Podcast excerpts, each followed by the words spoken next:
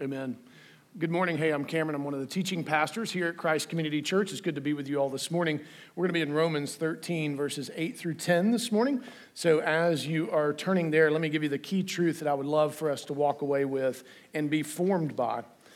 God calls us to fulfill His law as gracious witnesses through loving our neighbors by His grace alone, through faith alone, in Christ alone. Let me say that again. God calls us to fulfill his law as gracious witnesses through loving our neighbors by his grace alone, through faith alone, in Christ alone. If you would give your attention to the reading of God's word, this is Romans chapter 13, verses 8 through 10. Owe no one anything except to love each other, for the one who loves another has fulfilled the law. For the commandments, you shall not murder you shall not commit adultery. You shall, you shall not steal. You shall not covet. And other commandments are summed up in this word You shall love your neighbor as yourself.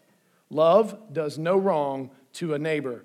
Therefore, love is the fulfilling of the law. This is the word of the Lord. Thanks be to God.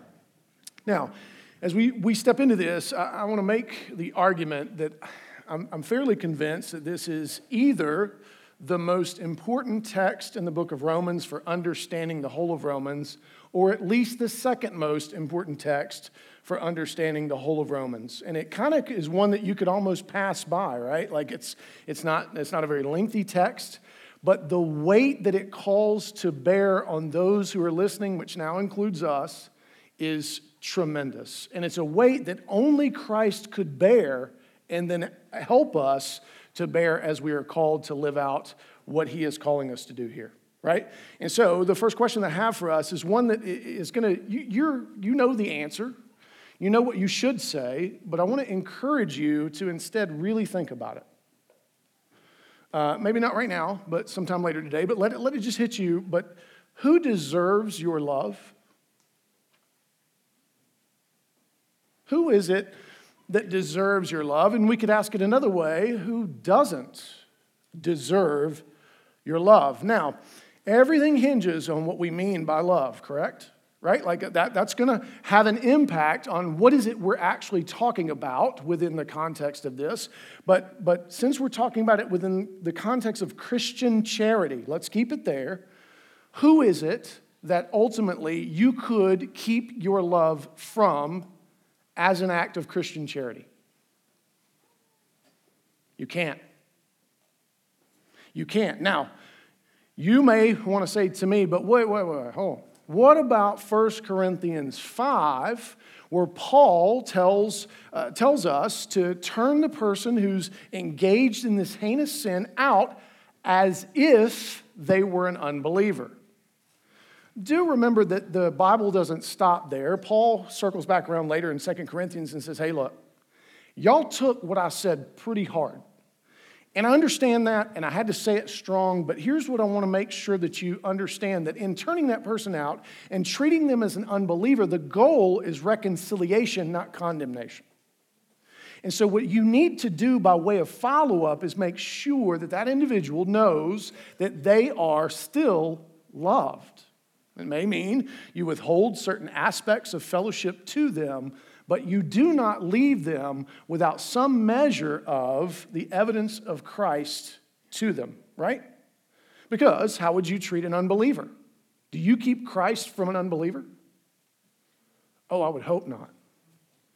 Right? And so when it says treat them as, a, as an unbeliever, that means you focus on making sure that what they're hearing from you is the gospel, not the burden of law but the burden of love. And so it is important that we recognize that within the context of what's being said here, that this is where the whole of the Christian life, I am going to argue, apart from Christ, stands or falls. If we fail to follow what's being said here, then we are failing to, to evidence the image of God. We are failing to evidence the finished work of Christ and we're failing to be a witness of any value in this world. Now, what we want to do is be careful because there's a couple of terms that we're going to have to define. And in fact, you're going to think, I think Cameron crammed three sermons into one, and you're right, that's exactly what I'm about to do. Uh, because, because we need to understand what does Paul mean, and ultimately, what is the biblical technical definition of neighbor, right? Uh, there, there's a place that we're going to go to and see the parable of the Good Samaritan, where neighbor gets defined. And then we need to understand what's the biblical technical definition of love, which is critical to understanding what we're being asked to do here. So we're going to turn to 1 Corinthians 13 and make sure we understand that, because we can't do what we're being asked to do if we don't understand the terms, right? And so uh, that'll help us to understand what is it that Paul is asking of us here, which, by the way, he's just passing on the commandment that Christ gave. You understand? This isn't new. Paul's just taking it and bringing it forward and applying it to a particular context. Now, remember, one of the reasons why this is the critical point is because he's walked us through already, like several places where we are called to fulfill the will of God. And as we recognized last week, uh, we recognize many weeks, the will of God is to be reconciled to his people. Based on what? What does he gain from being reconciled to us? What's the benefit to him? What's the upside to the creator of the universe who knows the end from the beginning, who is eternal? What's the upside of being yoked to us for him? It's, it is, and in fact, I would argue it's greater than his glory. Can I, can I say that? I teach you to seminary. I can say whatever I want. I'm just kidding. I think even greater to him than even his glory is his joy. There is some way in which he takes great joy in being, because he would be glorified by creation, right? And you might argue he can take joy in creation, but there's a give and a take. There's a relational aspect to us, uniquely to him, that is different than creation in and of itself. And so there is something in that alchemy that he is, he is most glorified by that which brings him the greatest joy, which is to be reconciled to his children, something we kind of can understand, right? Those of you have children and grandchildren, there's just something beautiful and glorious about being in relationship to your children in a way that, that is that you're at peace, right? There's a beauty and a gift to that that just is not matched hardly anywhere else. And I, don't, I would argue it's probably unmatched in some ways. And so, so the, the Lord longs for us to be reconciled. And so that's why we are ambassadors of what? Reconciliation. That is the whole purpose of the Christian life. It is why you are justified, it is why you are being sanctified, and it is ultimately the point of our glorification.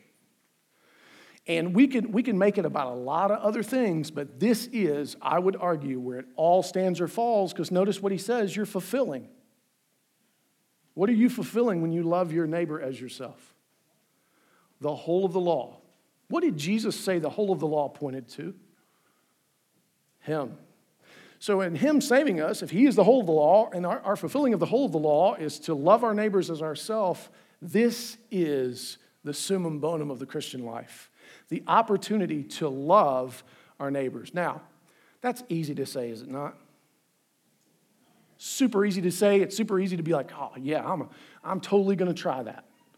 It's a whole nother matter when the Lord begins to show you how He's now going to sanctify and form you further into the image of Christ in and through this love of neighbor, which, as it turns out, happens to be another sinful human being in need of Christ Himself, to which you are called to love as He loves which ain't easy, by the way, which is why I have continued to carry in by, by God's grace alone, through faith alone, and Christ alone. If you try to love on any other foundation, you will, I will, we will fail.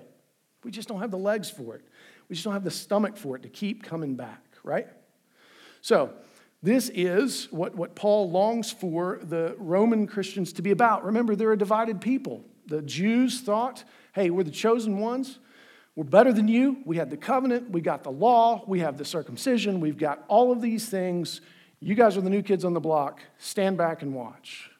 The Gentiles said, No, God has welcomed us in. He kicked y'all out for a season. We're the new kids on the block. It was obvious that y'all weren't good enough for him, so he had to go with the younger sibling. And there's some biblical precedent for this that the younger, the older would serve the younger. And so, therefore, you're welcome. We're here, right? And, and what does Paul step into that gap and say? This is a false distinction. He loved you all. Each of you served different purposes, but was all for the same thing. You were all called to love one another. You do know that the call to love neighbor is not a New Testament construct. It's a Levitical law, actually. It's in Leviticus, and it is, it's a command that's been part of the whole of redemptive history. It's never not been a thing. And so this is critical for us to understand. Like, so if you're going to try to, to submit to civil authorities that you disagree with, if you're going to try to not get tangled up in the things of the earth and stay on mission, this is where it will happen. This, especially when we get that definition of love from 1 Corinthians 13, you're going to recognize straight away because you already know it ain't easy to do what he's asking us to do.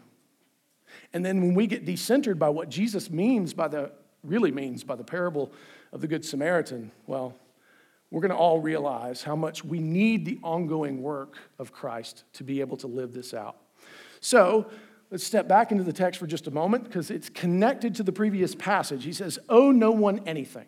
So, what he's referring to is what he said in verse 7 last week, where he said, Pay to all what is owed to them, taxes to whom taxes are owed, uh, revenue to whom revenue is owed, respect to whom respect is owed, honor to whom honor is owed. And that's in reference to the civil authorities.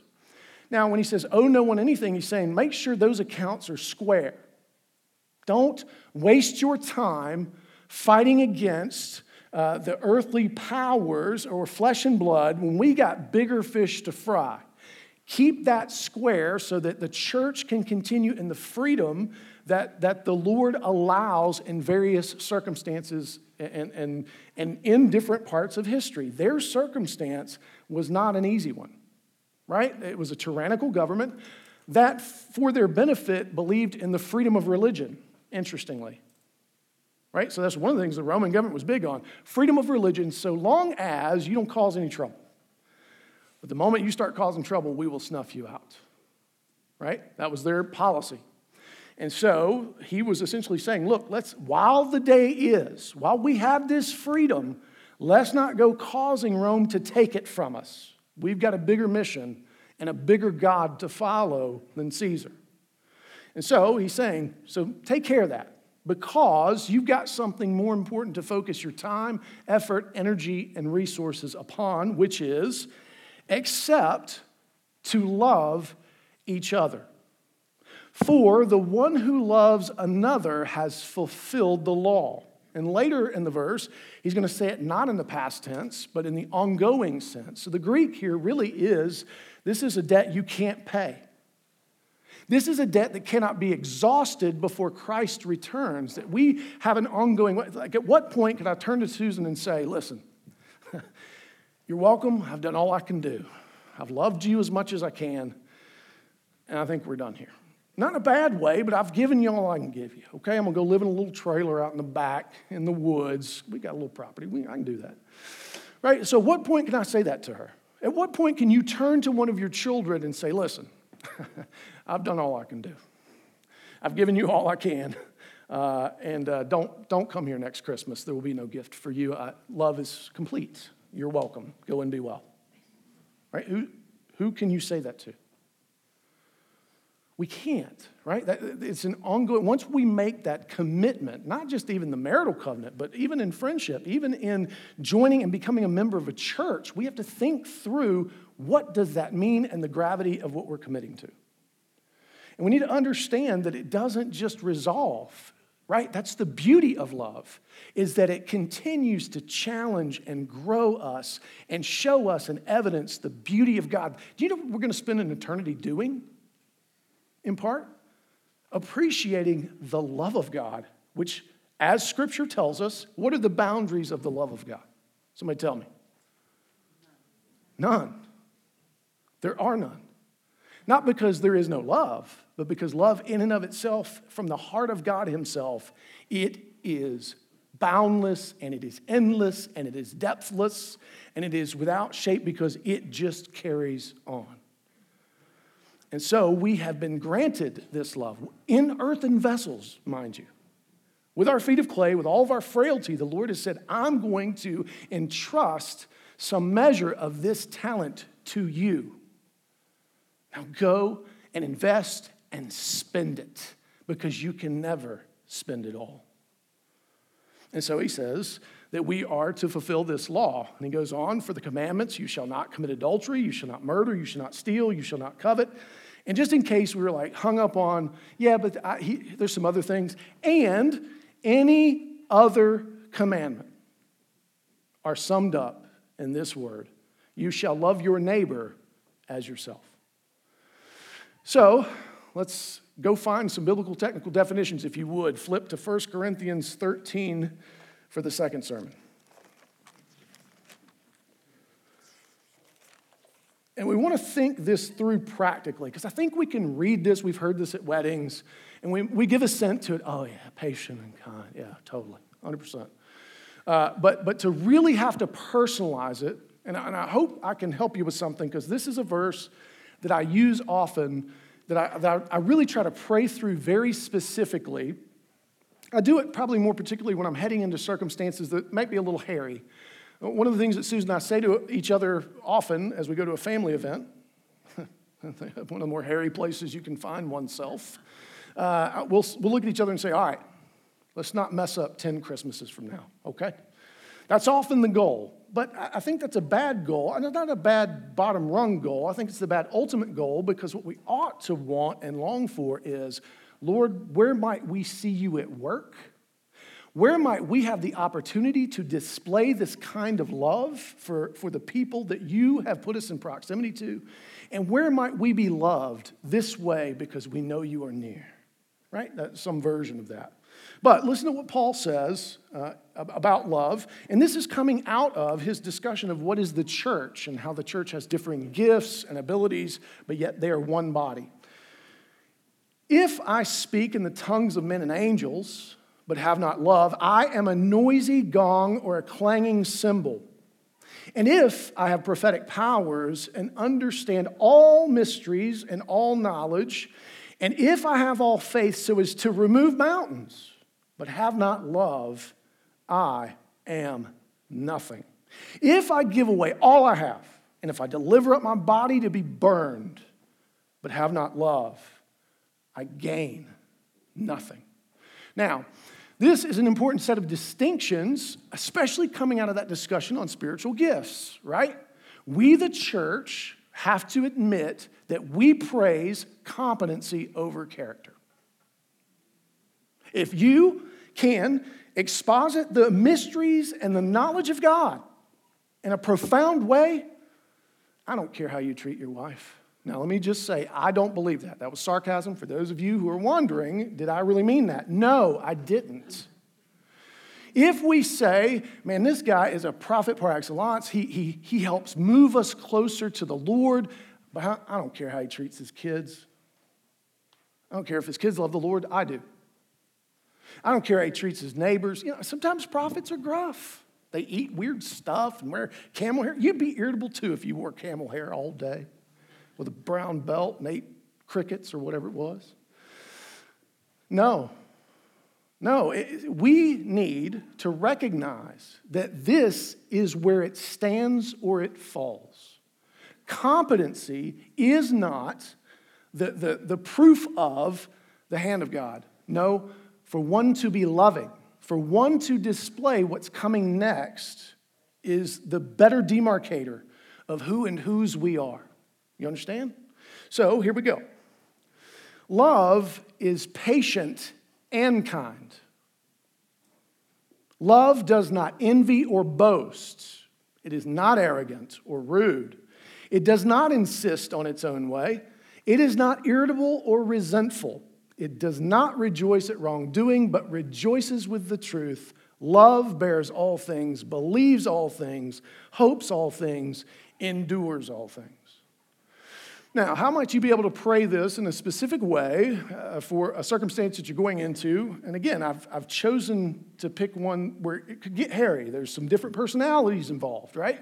A family event usually includes differing opinions on lots of things, especially ours anyway, uh, and, and strong opinions, um, and, and just dynamics that can be interesting, right?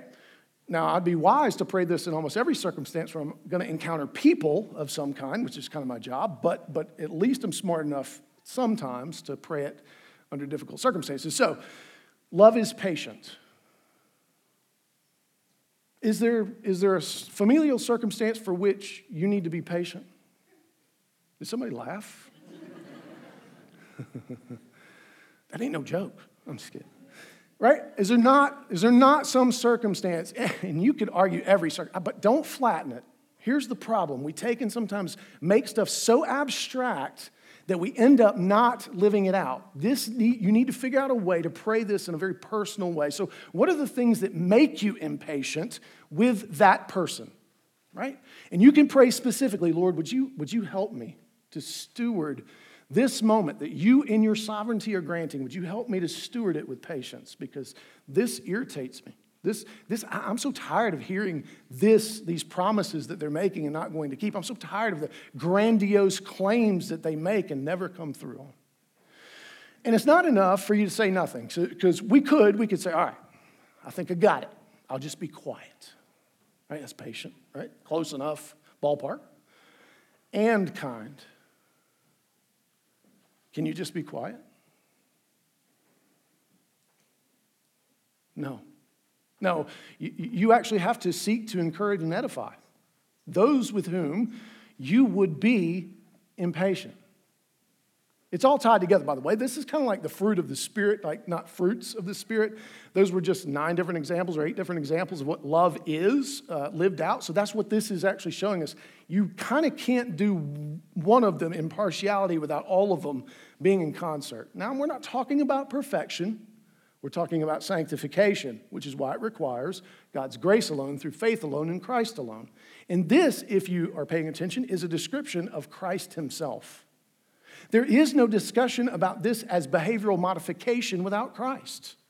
We're just talking about the longing to look more like Jesus in, in every sphere of influence. Let's carry on. Love does not envy or boast. How many of you have that family member that just like money just like grows in their pockets? And they always are falling forward into something great. Or, or that, that family member who just is, their kids, they're like all going to seminary and they're only five and, and they've already finished college, right? Uh, or their kids are just better behaved than yours.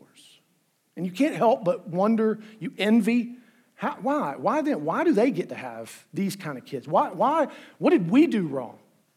And suddenly you're starting to move far from the gospel, are you not? The moment that you say, that you make it all about what you did or didn't do as to whether or not another human being knows Jesus.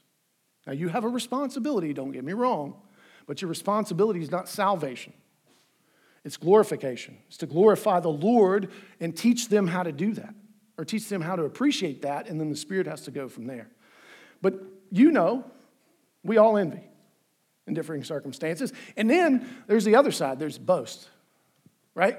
So, so think about how these two kind of go together. You can't help but sometimes when you really envy that other person, you can't help but try to find a way to boast some, to let them know they're not the only person in the world that God loves, who's blessed. I can be blessed too. Think about the circumstances in which we boast uh, to, as an act of condemnation of those in our spheres of influence. And we need to pray, Lord, help me to not do either of these things. Help me not to envy the good that you do. Because if you envy, can you rejoice with those who rejoice? Nope. If you boast, can you weep with those who weep? No. This is important. And then it says, it's not arrogant or rude. Think about that. How often are we just rude, uh, even in how we greet people? Because maybe, maybe last time you saw them at some event didn't go so well, and you, you're, you're kind of you kind of put off with them. And so you come into a family event as a Christian and choose to ignore them or give them the cold shoulder or answer with just one answer when they ask you, hey, how are you doing? Fine.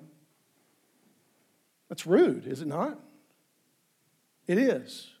And we would do well to examine our hearts in this matter. Would it, would it kill you not to be rude? Susan says that to me all the time. Would it kill you? I was like, I don't know, because if I try it once and I die, then I'm right, but I die. you see, it's just science out here, just doing science. And think about how this, this issue of arrogance, like the, again, this ties into envy and boasting. Who, who are we to, first of all, demand that the event be about us in the first place? How many times do you go, and I'm just using family events because I just think it's low hanging fruit, but you go to a family event and it's all about you. If it doesn't do something to move you, if, if you don't find some grand meaning in the event, if you're not being entertained, if it's going to be hard on you, you would just as soon not go. That's arrogant. Would that we would recognize the sovereignty of. Now, let me pause here. I'm not talking about an abusive situation for which you should not endure, such as that. We're talking about your garden variety Christmas with family or Thanksgiving. You know, it's the, it's the Christmas vacation version, if you will. But, but not, not something that you are being mistreated as an image bearer. Now, that's a whole different matter and a different discussion. We're talking about the middle of the bell curve, not the tail, tail ends, okay? And so th- this is really important that we, we recognize that our, sometimes from the jump, before we can ever get there, we have already established that there's no way for us to love because we've made it about us. What would it look like for you to go to an event and it not even be about you because you're redeemed in Christ? You've got the freedom to go and just be looking for where God is at work. Where some conversations might pop up with a family member that you don't know all that well, that you could edify and encourage or bear witness to the ongoing work of the Lord in reconciliation. This has been a great gift to, to me in the last few family gatherings of just the evidences of God's goodness. To sit on the porch with my surrogate brother and talk about the beauty of the Psalms and have him order Gordon Wenham's The Psalms Reclaimed and get excited and it not be weird. Right? Now, it helped that I'd read uh, one of the Lord of the Rings books, which he loves dearly, and I could talk conversantly about Tom Bombadil. But it also helped that uh, we've seen some reconciliation and God just be good. There was never really any major issue between he and I, but it was just that weird creep that sometimes can come into families where you just, you don't jihad. You know, you're not my dude. Uh, some of the stuff you're talking about, I just ain't down with, right? But because it's not about me, I don't have to I don't have to get something out of it proper and receive instead the good gifts that the Lord may be working. And oh, by the way, you could apply this all to church as well, could you not? And church events. I just didn't want to pick that because that just seemed too on the nose. I'll stay with family. And it goes on it does not insist on its own way, it is not irritable or resentful. How many of the problems that we have are purely because we're resentful? We're mad that God didn't give us something in particular, we, that things haven't gone our way according to our timing, right? And think about how that keeps us from being able to see what He is doing, what, what is happening in a given context. And it doesn't rejoice at wrongdoing. Now, this is a big one. Uh, but, in, but instead, it rejoices with the truth. How often, when you've got that family member that you used to envy, but now comes out their kid's got a drug problem. A kid who was so great and somehow is a little bit worse than yours, and you, you, you take a little bit of pleasure in that wrongdoing. Or something happens to take them down a notch, or something is going on that you, you take a little pleasure in. But you shouldn't. You should rejoice at no wrongdoing. We also shouldn't celebrate our own wrongdoings, right? Uh, we also should be more in tune with and looking for where is the truth at work and displaying itself. And then to capstone, he says, Love bears all things. What's that cover? All things. Now, again, to bear is an active. This is not this is not something being foisted upon you. This is an active stance of saying, I'm going to bear with. And Susan can tell you, one of the things that I do uh, in, in our, our family gatherings is I will oftentimes locate myself where I know the margins are going to show up.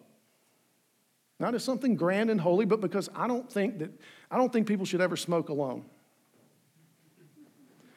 I don't smoke. But, but I also think that there are people who are at times uncomfortable within the greater family gathering just because this family is loud. Shocking. It's not my family, it's hers. Uh, but they are loud.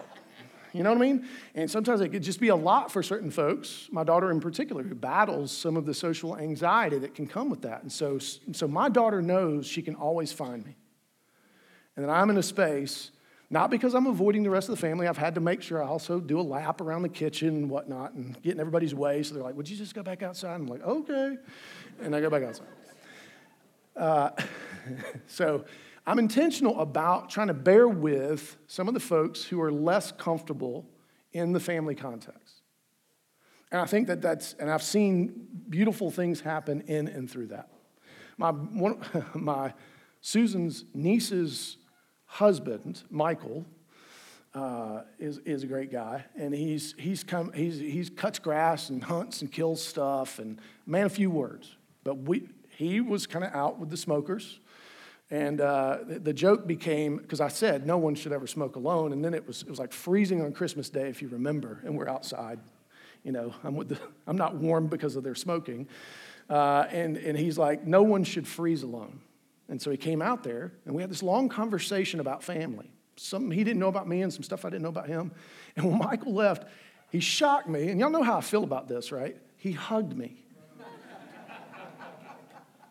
and it was genuine and, and, and I saw it as a gift because he felt like, hey, we've shared something. And Michael's a pretty good sized dude. And so when he hugs you, you're not wiggling out quick, right? Like, you don't fight it, just let it happen. And so, uh, and so you got you to be willing to bear all things. And uh, please hear me. This is not about me. I have more stories of the times I have failed to do this than the times I have done it. I just am trying to be slightly encouraging and showing you some ways you can do it. Uh, and then it goes on to say, believes all things. Like just randomly believes whatever. Like we're talking conspiracy theories, like the you know two hour YouTube stuff that Susan's mom would love for me to watch. No. When it says believes all things, believes all things as far as God is concerned and what he has said and what is possible. And that is important because you can't hope for all things if you don't, right?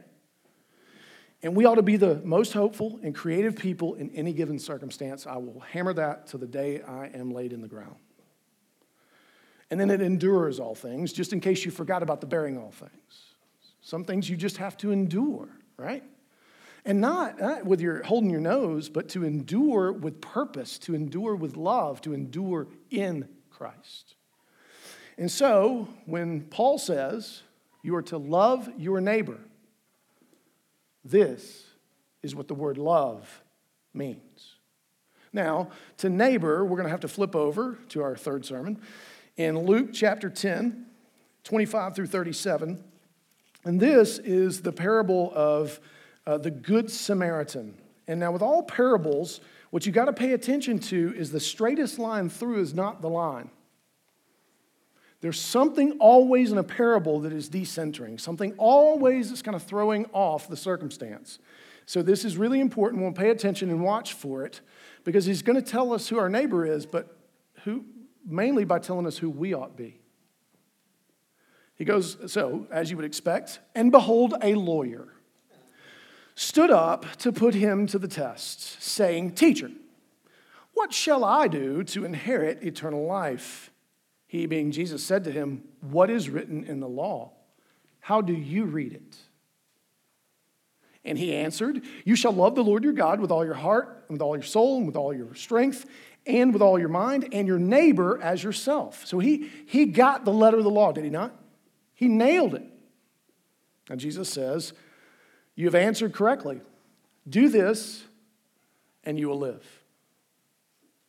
So, what Jesus doesn't tell him is what it's going to take to be able to do it, does he? Because what's it going to take for him to be able to do it and live?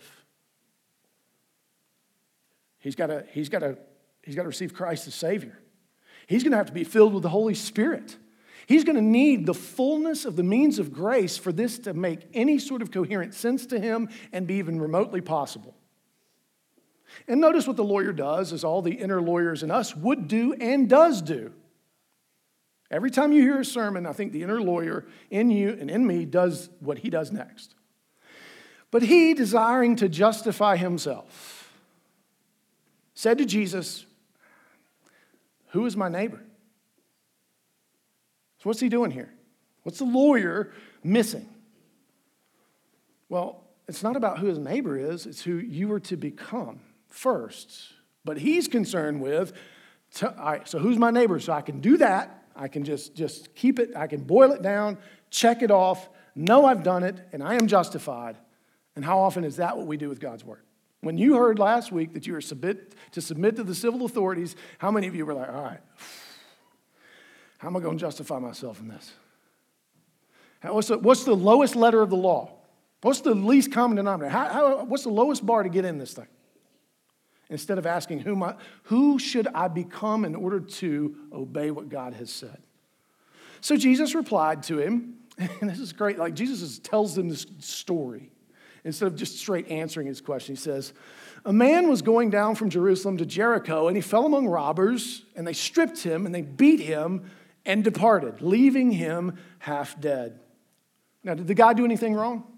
Is the traveler wrong in any way, shape, or form? That you can tell.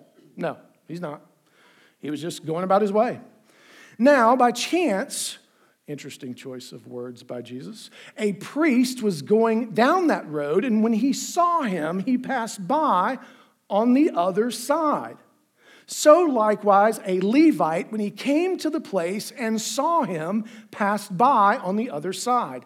Let me ask you is it not interesting the two people that he picked, the priest and the Levite?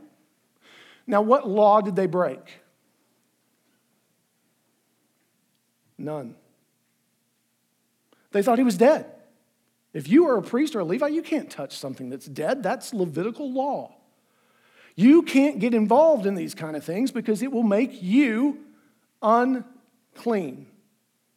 So while we look at it and go, oh, yeah, just like church people, just leaving folks for dead, they thought they were doing what the Lord had commanded them to do. Now, this is why this story is so decentering. The setup, the fix is already in, right? Because this guy has asked, what, what is it, what's the minimum I'm supposed to do? And Jesus is saying, that is a bad question. And so the two religious folks kept the law based on what they knew, based on what they could see, and they went on about their business. But then comes a very interesting character, which is going to matter because of the racial implications. But a Samaritan now, what's a Samaritan? A Samaritan was kind of the worst of the worst. If you think about it, they're mixed breed. They're not all one thing or another, right? They, they, don't, they don't often know what to check on the EEOC forms, right? They're, they're not of one people or another, so who claims them? Who was supposed to claim a Samaritan? Well, if you know anything about history, neither side wanted anything to do with them. And so what they ended up doing was making up their own religion. They kind of fused a bunch of stuff together, which is part of that whole discussion Jesus has with the Samaritan woman at the well. And so, this mixed half breed, good for nothing Samaritan, and good for nothing, by the way, is not my term of this person. It would have been what they thought. So, consider the lawyer's got to be going, huh, and he says uh, that the Good Samaritan, as he journeyed, came to where he, being the person who'd been beaten and looked dead, was, and he saw him and he had compassion. He had compassion. He went to him, bound up his wounds, pouring on oil and wine, and then he set him on his own animal and brought him to an inn and took care of him. And the next day he took out two denarii and gave them to the innkeeper, saying, Take care of him. Now, here's, here's what's important. How, how rich do you think Samaritans were given their socioeconomic status and social status?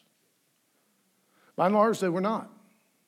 This is very akin to the widow's mite in some sense. That this Samaritan, and consider, if he had just bound him up and took him to the inn, would, that, would we not be impressed enough with what he had done?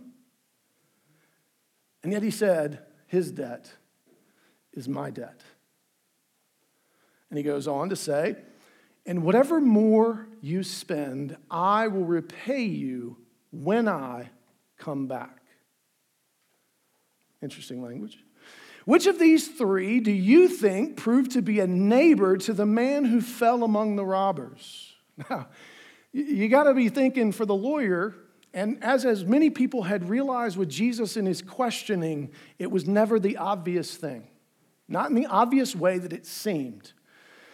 So you got to be thinking the lawyer at this point is pretty nervous because what's the, what are the stakes? What was actually the, the balance of the question he was asking? How should I have eternal life? You get this wrong, and what happens in his mind? You're gone, right? So the stakes are incredibly high, and he recognizes, uh oh. Uh, huh. The one who showed him mercy, which is not a word that's actually used in the category, but and Jesus looks at him and says, You go and you do likewise. What did he just tell him to go and do? Because this is what we miss. He tells him essentially to be a Samaritan. You go and you be the lowest of the low. You be the one that, that everybody else would pass by no matter what. You be the one who, who has to expend uh, for the debt of another because of what I have done for you. And when I come back, your debt's covered. And so he's actually telling him not what the neighbor ought be. Because how many, so if, if, if the lawyer was a purist, he would go, all right, anytime I see somebody beaten naked on the side of the road, I'll just do this and I'm good, right? And I'll get out of it, but I won't travel the roads that robbers travel. Easy enough. I'll go to heaven. Really? No, he will go to heaven only if he realizes that he is the least of these. Only if he realizes that the last shall be first and the first shall be last. And that distinction actually doesn't matter if everyone is in Christ. Because Jesus is actually calling him to himself. Because this isn't something any of us could ever do on a regular basis without Christ in us. So, when Paul says to love your neighbor as you love yourself, we shouldn't get tangled up in trying to figure out who our neighbor is. We should get tangled up in trying to figure out who we are we should ask the question Am I, first and foremost, in you, Christ? I'm not asking you to, to doubt your salvation, but what I am telling you to do is work out your faith with fear and trembling. Just as Paul says in Colossians, when he is in chapter 3, helping them to look to the good things that are at the right hand of the Father and not the things of the earth, he says, If you are resurrected with Jesus. Well, that's a good thing for us to re up every once in a while in our own minds and go, no, I am resurrected in Christ. I am uh, new in Christ, the one who was treated worse than a robber, the one who was less than a Samaritan as far as this world was concerned. I am resurrected and can do what Jesus is now asking me to do, which is to love my neighbor. Who happens to be whoever is in your spheres of influence because of God's providence and sovereignty. And so, this is something you can begin to pray about specifically for those in your spheres of influence, whether that's family, right? Uh, each of us who have multiple children, you've got differing relationships with different children, different seasons in those relationships, in which it will require you to think through how to love them. Patience won't look the same when they're nine as when they're 27. Yes, it goes on. Still a need, right? Kindness is still part of it. And so, and so we, need to, we need to have this be the thing that is formative of us instead of always looking for or perpetually looking for what's the shortest way for me to be maintain my Christianity. Instead of what is the banquet, Lord, that you've laid before me that transforms every circumstance that I am now in, even the circumstances I don't want to go into. Yeah, I'm to say. This has been an interesting thing uh, uh, that I've been wrestling with, in particular, especially as a number of my friends are leaving ministry. As I've, I've told you, it's probably five in the last three weeks. Um, and one of the things that one of them said was, he said, Man, I'm just, I'm tired of being treated like furniture. I'm tired of being that thing that's in people's lives that as long as it's functional, as long as they like it, and as long as it's good and it serves their purpose, I'm good. But the moment that they don't want my function anymore, It's out with the old furniture. Let's bring in some new. And oftentimes, they don't tell you. You just think they're taking you on a trip, out to eat maybe. No, you're heading to the dump. You're gone. And that occurs in a lot of different ways. Now, I'm not, I'm not up here whining because I've thought a lot about it because I don't know of many other jobs that has that weird fusion of where do I end as pastor and begin as friend? Where do I end as pastor and begin as husband? There's no relationship on which someone knowing I'm a pastor doesn't influence how they view what I say, what I eat, what I drink, what I watch, what I read, uh, everything. It's, not just, it's just not true for most professions, right? You're not out to eat, Dave, as a bank guy, and somebody comes up and like, making some bad decisions there, Dave. Went right side of the menu. Seems like you'd be trying to save more money. You're a terrible banker. They don't do that. Now you can start now that you are armed and weaponized but you shouldn't because of 1 Corinthians 13. Seriously, think about it. Like, there, there's not, and we talk about a lot at the office, and you may say, man, you're going to run these guys off and scare them off. No, I'm trying to keep them so they'll be healthy for a long time in ministry. So, so it is a very interesting thing for me to kind of have to wrestle through this and think about it in reference to a job that has no boundaries, essentially, and everything's personal. Everything. There's no getting around it. Now, how personal I take it is very important, is it not? Because, because of what Christ is and through me, I get to see things and witness things that are just glorious. We talked about this in the staff meeting because there's sometimes this argument of like, man, if I wasn't on staff at the church, maybe I wouldn't think so poorly of Christ's bride. Yeah, but you also wouldn't get to see the wonderful, glorious stuff that we get to see that, we, that the Lord invites us into. We can't let the devil blind us. We get to we are welcomed into something not because we're better than you. We are servants. We came to be servants as Christ who is who came to be the servant of all. We are most called to display this to you. And that is to be a gift, not a burden.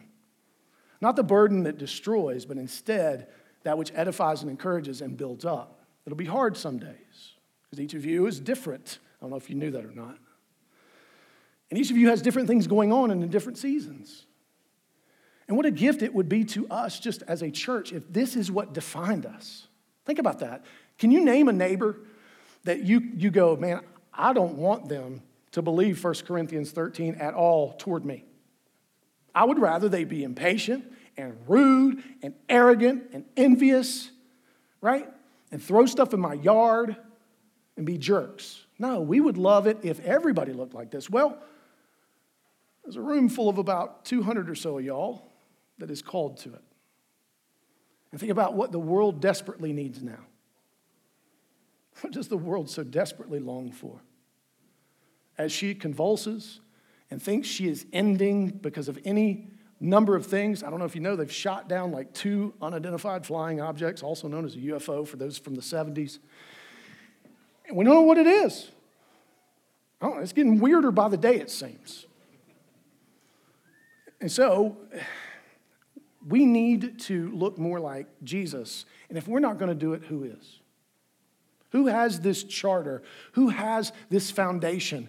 Who has this ability apart from those who are in Christ? It is us. And so listen to what Adolf Schlatter says about this.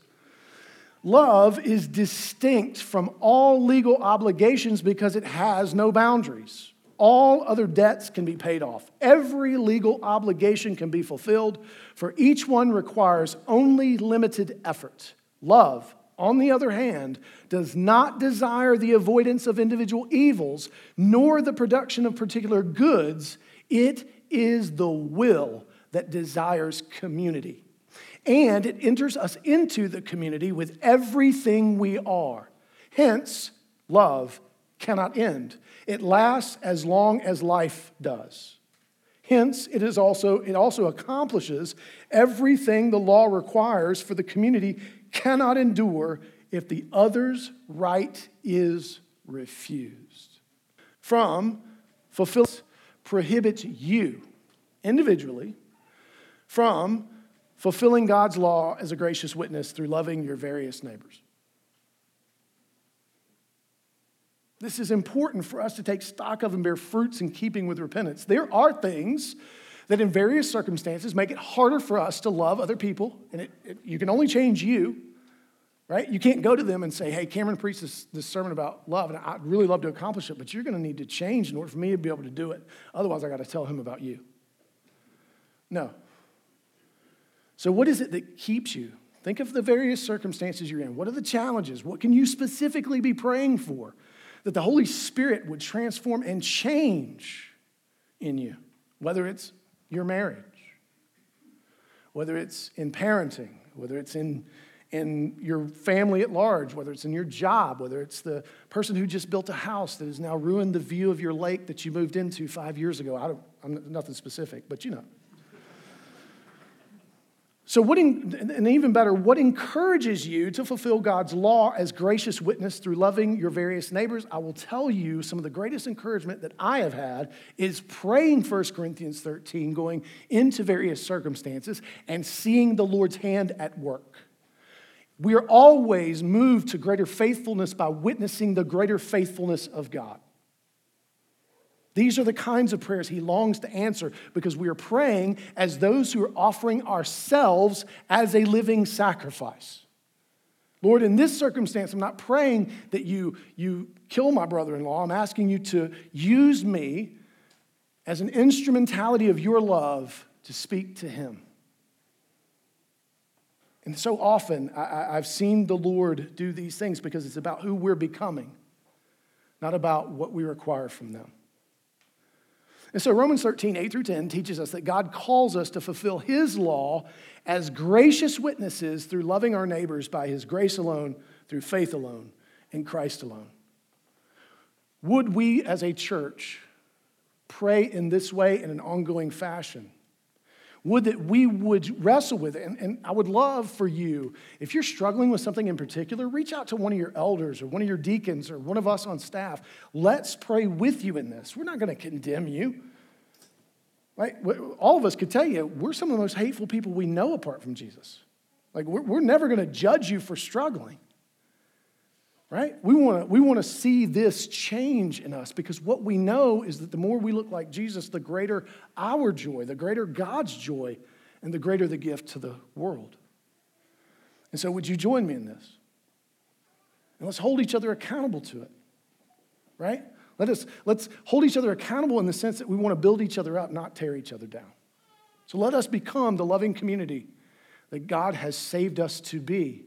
You weren't justified so that you could sit on a shelf somewhere and not participate in the things of the kingdom. You were justified to love. You are being sanctified to love. You will be glorified through love. Christ and God's foremost. So let's pray to that end. Father, would you give us opportunities to experience this truth today, even, and certainly throughout this week? Would you open our eyes to see and our ears to hear where you are at work in seeking to form us more into the image of Christ so that we specifically would be greater ambassadors of reconciliation? Not for our glory, but yours. Not just for our joy, but yours. Not just for your and our joy, but that for the life of the world. Would you help us to remember why we are here and where we should expend our time and effort and energy? No greater cause could we uh, lay down the aspects of our life for than to love another. Those are your words, Lord. That was Christ's example to us. So, Lord, help us. Help us to remember often the words of 1 Corinthians 13. Would you help us to be the kind of people? that love others in the way that you have loved us. We pray this in Christ's name. Amen.